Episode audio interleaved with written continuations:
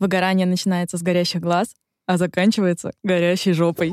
Как, кстати, у нас идеальное отношение? Как заработать денег? А я больше не я хочу так же. Я тоже хочу насыщенную жизнь. «Найти ответ» — это подкаст, где коуч и психолог обсуждают жизнь современного человека, его проблемы, стремления и взгляд на мир.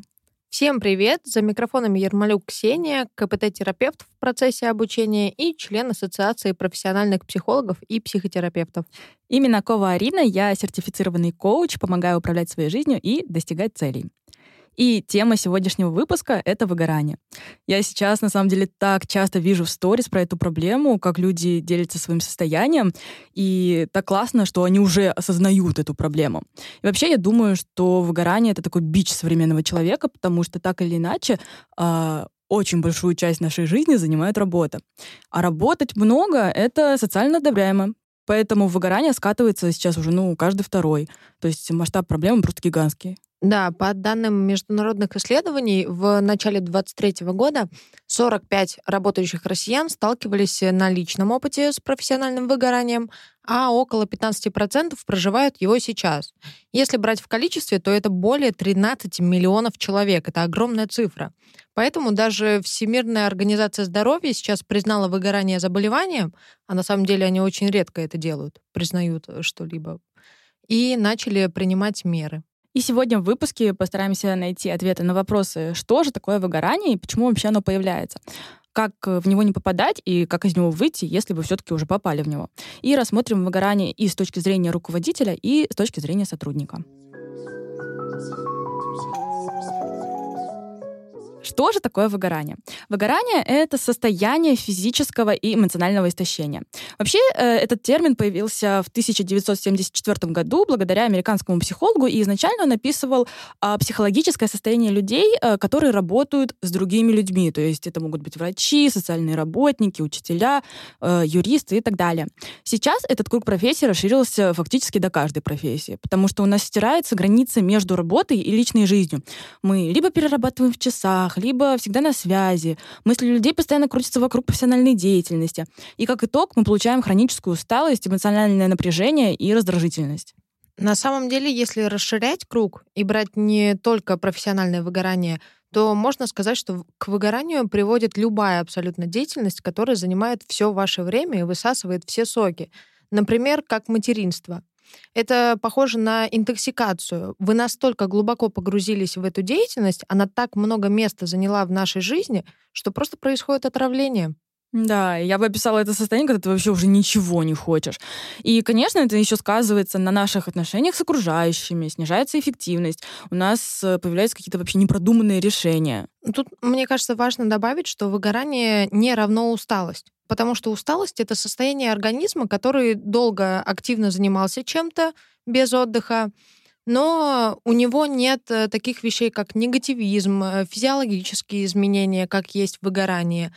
При усталости человек после того, как отдохнет, у него все восстанавливается, у него снова есть силы. А в выгорании это не совсем так работает. При выгорании человек сталкивается с истощением. Это такая сильная усталость, от которой невозможно отдохнуть. Вы спите, но абсолютно не высыпаетесь. Вы вроде взяли себе пару выходных и ничего не делали, но не чувствуете поднятия сил. Также при выгорании люди сталкиваются с деперсонализацией. Это когда человек смотрит на другого человека, но не видит в нем абсолютно человека. Он видит объект. То есть мы начинаем э, какими-то ярлыками всех обвешивать. Ты видишь не своих клиентов, а какую-то массу дебилов, которые тебя достают. Ты видишь не Людмилу, своего директора, с какими-то характеристиками, а видишь надоевшего начальника. Также часто встречается редукция профессиональных достижений, когда человек начинает чувствовать себя невостребованным, бесполезным, обесценивает абсолютно все свое развитие и достижение. У него появляется равнодушие к работе, он начинает выполнять все обязанности чисто формально. Также появляются психологические проблемы, такие как раздражительность, плохое настроение. Появляется полнейшее безразличие к событиям, которые происходят в нашей жизни. У тебя, допустим, может рушиться семья или возникают какие-то серьезные проблемы со здоровьем, а ты абсолютно отмахиваешься и говоришь: мне по барабану, ну вот пусть как идет, так и идет. Появляются психосоматические расстройства. Мне кажется, это классная вещь, и нужно будет сделать про нее выпуск отдельный.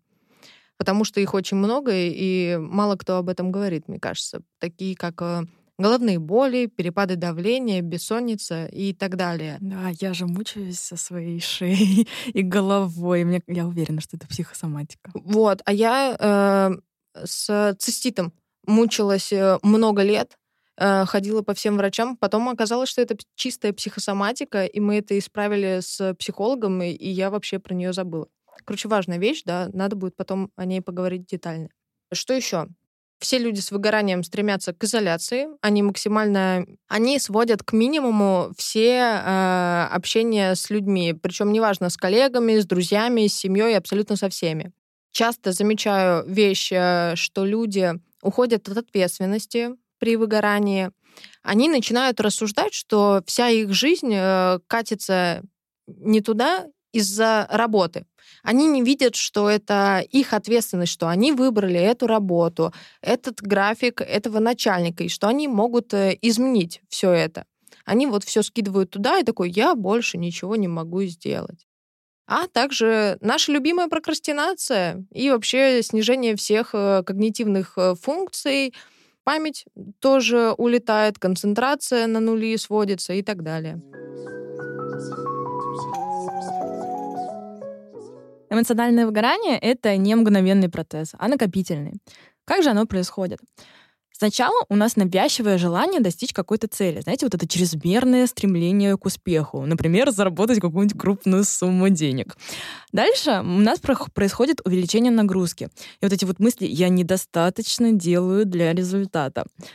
Мы начинаем пренебрегать потребностями, например, сном или развлечениями, отдыхом. А потом у нас появляется такое ощущение внутреннего конфликта. То есть понимание, что вроде бы что-то идет не так, но человек начинает искать пути, чтобы работать больше и эффективнее. А человек отрицает проблемы и избегает все. А уходит в такую изоляцию, опять же, про которую только что говорила Ксюша. А происходят изменения в поведении. Появляется вот эта агрессия, раздражительность, и причем сам человек может этого не замечать, но другие на других это очень сильно сказывается.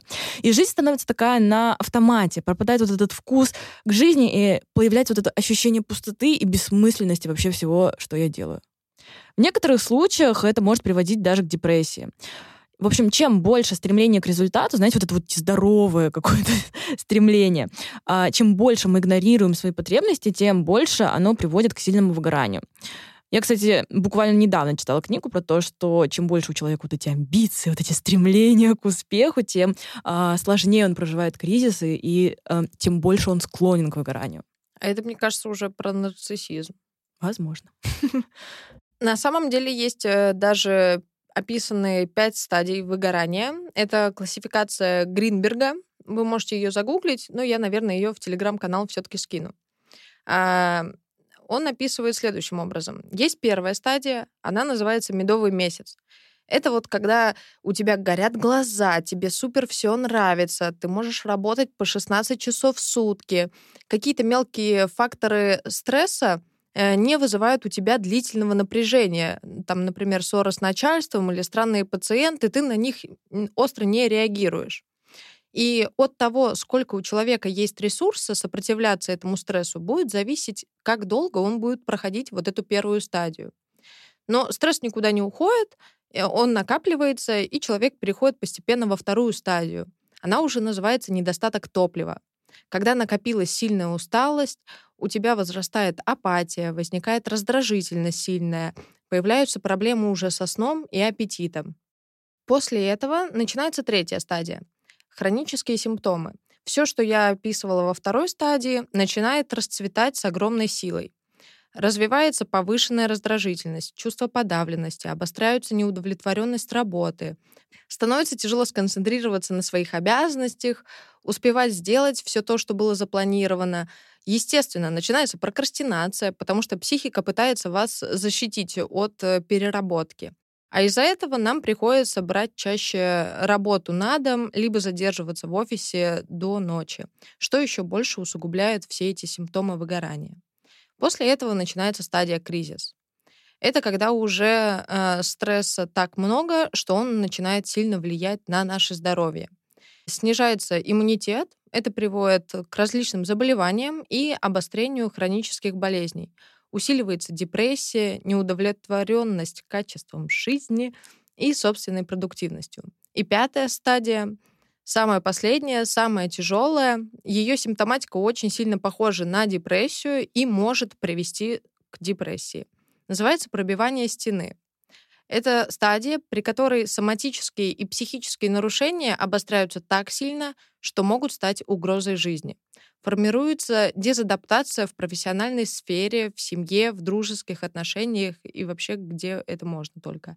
Когда человек не понимает, что делать, не может понять, за что взяться, не может сконцентрироваться. Сильнейшая апатия, раздражительность, вспыльчивость, перепады настроения. Такое состояние уже влияет абсолютно на все сферы жизни и требует незамедлительной помощи специалиста. Выгорание может коснуться не только суперамбициозных предпринимателей и бизнес-вумен, но и тех, кто просто работает в офисе. Накапливается напряжение из-за длительного стресса. А стресс-факторы для каждого разные.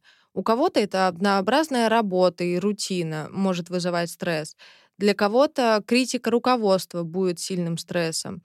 Кому-то недостаточно вознаграждения материального и психологического. Это тоже все вызывает стресс, он копится и приводит к выгоранию. Но на самом деле основная причина выгорания — это несоответствие между личностью и работой. Чем больше этого несоответствия, тем выше вероятность возникновения выгорания. Есть несколько таких основных, которые я сейчас опишу. Первое — это когда от нас требуют намного больше, чем мы можем дать. Я думаю, каждый из вас видел вот эти вакансии, где требуют многозадачность, суперстрессоустойчивость, быть на связи двадцать четыре на семь, работать в напряженном графике и так далее. Это нездоровая история с точки зрения психологии. Потому что, например, у психики нет такой способности, как многозадачность.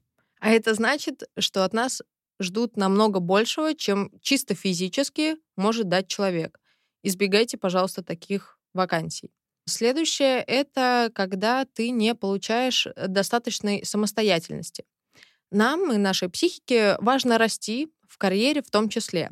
И с каждым годом на работе хочется принимать более важные решения, контролировать какие-то важные процессы.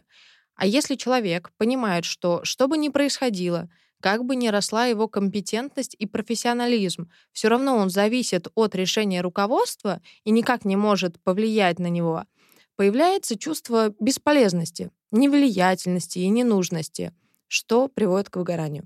Блин, да я тут хочу добавить. Для меня, кстати, это очень интересно, вот это не получая достаточно самостоятельности, потому что я же много работаю и с руководителями, и с предпринимателями, для которых делегировать что-то и не контролировать все процессы на работе. Это просто невероятный, невероятный ужас. И это вот классно, если вы руководитель или предприниматель, имейте в виду, что сотрудники могут выгорать из-за этого. Да. Также скажи, пожалуйста, всем своим этим предпринимателям, что очень важно давать людям как хорошее финансовое вознаграждение за их работу, так и психологическое. Потому что если такого не происходит, человек может переживать непризнание своего труда. Также очень важно, чтобы была поддержка и дружелюбность в коллективе. Поэтому сейчас очень популярны вот эти тимбилдинги, корпоративы и другие мероприятия, где сплочают коллектив. Очень круто, что многие работодатели понимают, какой это важный фактор и что это является профилактикой выгорания, но все еще не так много. И последнее, наверное, одно из самых важных, это когда работа не совпадает с моими нравственными или этическими нормами. Мы вот с Ариной недавно читали статью про поколение зет, какие им важны качества в работодателе. И там описывалось, что компания не должна вредить экологии и так далее. Я помню, я занималась барабанами, и в какой-то момент меня пригласили на работу в школу барабанов. И, почитав условия труда, там очень агрессивно продавали все услуги. И я поняла, что я и дня не смогу так общаться с клиентами. Для меня это супер безнравственно и ненормально. И я сразу же ушла. Ну да, я, кстати, тоже я обращаю на ценности компании э, в принципе, да, я слежу за бизнесами, и мне очень важно, какая у них там структура, как люди взаимодействуют, какие ценности. Я еще писала статью про и эс джи-повестку, если ты знаешь, что это такое. Ну, что компании должны поддерживать экологию, социальные всякие штуки и так далее. Что же делать? Я сейчас приведу вам пример прямо на своем личном опыте, потому что в этом апреле у меня было ужасное выгорание, которое я прям вот прочувствовала и осознала. Когда я стала работать на себя, мне почему-то казалось, то, что работать каждый день, ну, по условно там четыре часа — это супер идея. Но главное, что я не просто работала эти четыре часа, а еще и думала про работу, про блог, про клиентов, про продвижение двадцать четыре на семь. И я еще ставила очень завышенную цель, потому что у меня не было опыта, и мне казалось, что да, сейчас я быстренько сделаю все на изи. Я прямо помню, как я в какой-то момент лежу на массаже, и я ничего не чувствую. То есть у меня нет никаких эмоций. Мне прям настолько... Я даже не могу сказать плохо. Это просто было никак. И я тогда прямо, знаете, вот физически прочувствовала свою нервную систему, насколько она была истощена. И, и ревела я тогда просто каждый день. А, и я поняла, какие у меня были причины выгорания. Первое — это вот я ждала быстрых результатов, и второе — я не давала себе отдыха. А, но я достаточно быстро восстановилась и вернулась к работе. И как я это сделала? С ожиданиями я просто поняла, что, ну, надо работать, а не ждать, что все упадет с неба. А вот с отдыхом мне помогло понимание работы нашего мозга. У нас существует активный и пассивный, и пассивный режим мозга. Активный — это когда мы взаимо- взаимодействуем с окружающим миром, то есть выполняем какие-то задачи внешние. А пассивный режим — это когда человек бездействует, отдыхает, мечтает, погружается в себя. И согласно исследованиям, человек примерно пятьдесят процентов времени проводит в своих мыслях, и ему просто необходим вот этот вот пассивный режим. Мы же себя загоняем в какое-то адское количество задач во внешнем мире. И я дала себе отдых, я гуляла по привычным местам, лежала и ничего не делала, не потребляла никакую новую информацию. Смотрела какой-нибудь легкий сериал, хотя это тоже не, не сильно считается отдыхом, но в тот, в тот момент мне это помогло. И я восстановилась. То есть супер важно дать себе время. Не буду говорить вам сейчас, ой, работайте полдня и отдыхайте полдня, и тогда все будет супер, потому что я понимаю, что это, ну, нереально. А, но я стараюсь сейчас распределять дни. То есть у меня есть дни, когда я прям активно работаю, а есть, когда вот у меня прям выходной. То есть я не думаю о работе, я могу лежать и ничего не делать. То есть лежать со своим кроликом в обнимку и такая, господи, Арина, все, я не работаю сегодня. Не буду врать, то, что у меня тоже иногда бывает, господи, нет, мне надо поработать, боже мой, без меня там сейчас все умрет. Вот, но я стараюсь это все контролировать. То есть супер важно давать себе время восстановиться. И второй такой дополняющий, наверное, это пункт, это забота о себе. То есть это понимать свои биоритмы. Сколько вам вообще нужно сна? А, и в какое время? Какое питание вам подходит? Какие занятия вас наполняют, а какие, э, не знаю, наоборот, напрягают? А, и вообще, что для вас забота о себе? Для кого-то это может быть утренняя рутина, как сейчас можно, модно говорить. Для кого-то это могут быть какие-то вечерние занятия. Ну, в общем, важно делать э, что-то для себя. Ведь забота о себе складывается из мелочей. Главное понять, как. Мне кажется, очень важно сказать. Мы говорили выше, что выгорание не происходит мгновенно, что я вчера был нормальный, и сегодня проснулся, оп, и все, я на последней стадии выгорания. Так не бывает. Это очень медленный процесс, который вот как снежный ком все больше, больше и больше и больше. Поэтому выходить из выгорания нужно именно так же. Очень медленно и аккуратно. Если ты полгода работал на износ, дорогой мой, за неделю мы это не исправим. Даже самые высококлассные специалисты не смогут это поправить. Тебе надо будет также медленно полгода выходить. Все, что описала Арина выше, это такой фундамент, без которого мы ничего не построим. Это, правда, очень важная профилактика выгорания. Сон обязательно не меньше восьми часов. А если вы прекрасно знаете, что вам нужно спать больше, я, например, знаю точно, что мне нужно девять часов, чтобы чувствовать себя хорошо, значит, каждый день спим по девять часов. Это обязательно физические упражнения. Как бы это глупо ни звучало, но да, когда ты истощен, нам нужно вернуть эту активность, и нужно хотя бы там десять тысяч шагов в день проходить. Я знаю, что это бывает иногда очень тяжело и невыносимо, у тебя нет ни сил, ни желания, но это очень, правда, важно, и это нужно делать. Да, прогулки же вообще супер помогают в этом плане. Поэтому даже на перерыве, на работе, вместо там, того, чтобы залипнуть в телефоне, выйди на улицу, просто на пять минут пройдись вокруг, где ты там работаешь, вокруг офиса, и подыши свежим воздухом, посмотри, что вокруг происходит вообще. И в этот момент фрилансеры из кровати. Да-да-да. А, кстати, да, сейчас айтишники заняли первое место по выгоранию. Молодцы. Потому что они сидят дома? Потому что они сидят дома, потому что они не получают э, какой-то вот этой крутой поддержки от коллег, потому что они э, одни дома, и потому что им не всегда э, понятен э, смысл их работы. Ну, не то, что смысл, они не видят... Э, что они приносят. Это, знаешь, какое-то не очень материальное... Ощутимого результата? Что, да, мы, да, да. Что можно потрогать. Даже не то, что ощутим, они ценности не видят. Ну, я просто пишу код. Ну, если врач там поговорил с человеком, и тот вылечил там рак условно, ты прям видишь вот этот результат, он очень важный, ты спас жизнь человека. Айтишник пишет код, причем там же в одном проекте...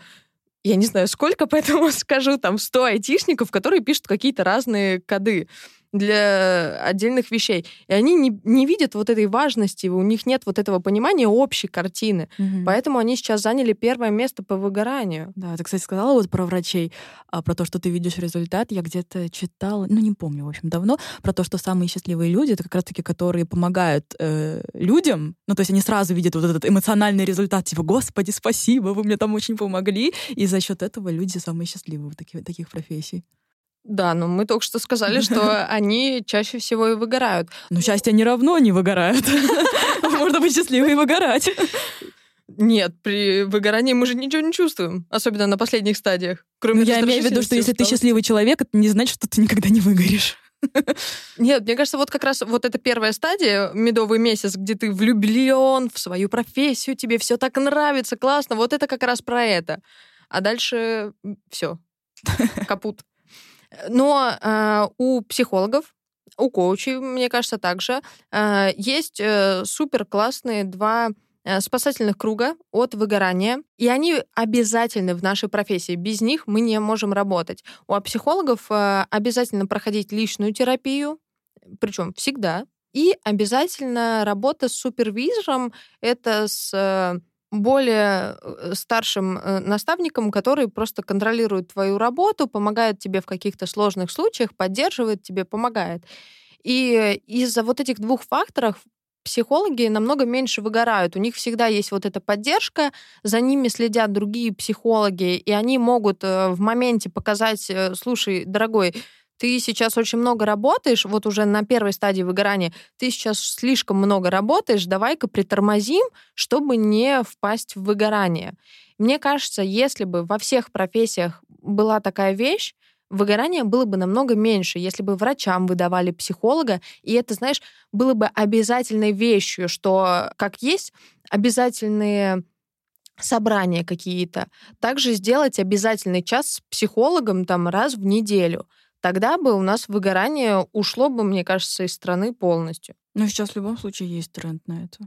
Это сто процентов. Но он пока только в каких-то крутых компаниях. Зародыш а... тренда. Да-да-да. А где-то на государственном уровне, например, у учителей, ну, я не видела и не слышала. У них как бы есть... такой формальный. формальный, да, психолог в школе, но он не работает обычно. Так, мы сказали про спорт, мы сказали про сон. Это хобби. Очень важно, да, переключаться с одной деятельности на другую, чтобы мозг не был занят двадцать четыре на семь, как у Арины, работой. Нужно переключаться на хобби, где отключается мозг. Это обязательно питание полноценное, очень важный фактор. И медитация. Она супер важна, э, супер нужна, но вот про нее, мне кажется, Арина должна рассказывать, потому что это ее вайб, она в этом лучше намного разбирается, чем я. А что рассказывать? Рассказывайте, медитируйте.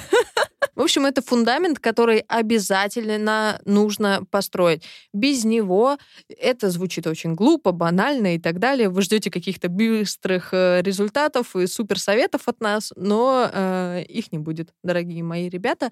Э, и, и напомню, если ты полгода спал по пять часов из-за своей работы, значит, теперь как минимум полгода ты должен нормально спать, нормально питаться и так далее. Иначе ничего не получится.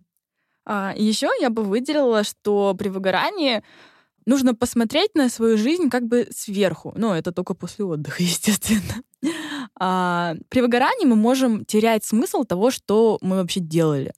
И у каждого из нас периодически бывает вот эта вот переоценка ценностей, переоценка самого себя. И иногда, чтобы почувствовать вот этот вкус к жизни, вернуться, вернуть свой вкус к работе, нужно просто критически оценить свою ситуацию. Так, вернуться к истокам, так сказать. А кто ты вообще? Кто ты вообще? А не говно ли ты?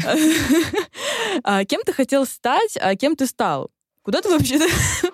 А кем ты стал? Почему это так звучит неприкольно? Как-то очень грубо.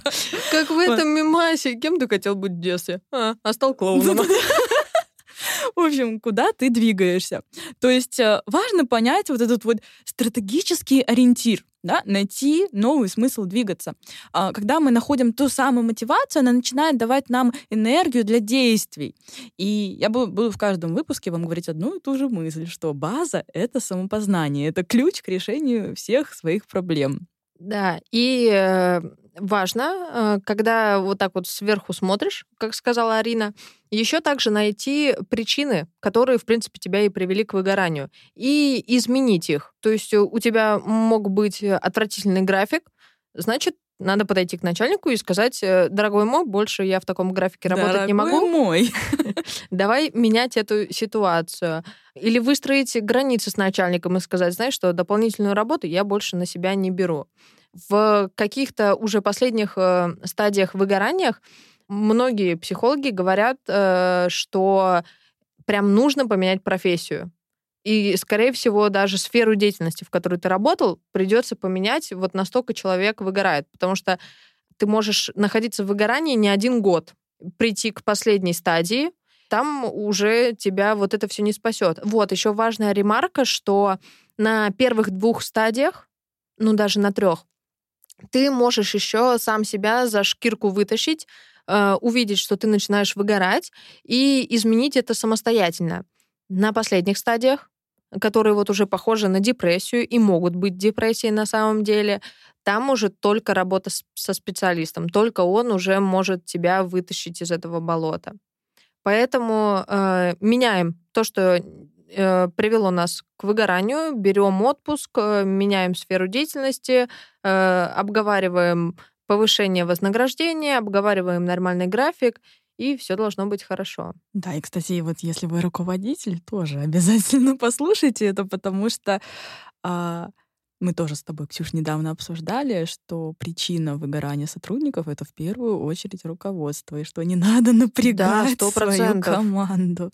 Да, я, у меня есть друг, который работает в Яндексе, работает за границей, и я смотрю, как много у них крутых мероприятий для сотрудников. Uh-huh. Буквально каждую неделю. Я восхищаюсь вот этим всем. Плюс мы там переписывались, он говорит, что он тоже ходит к психологу, ходит к коучу.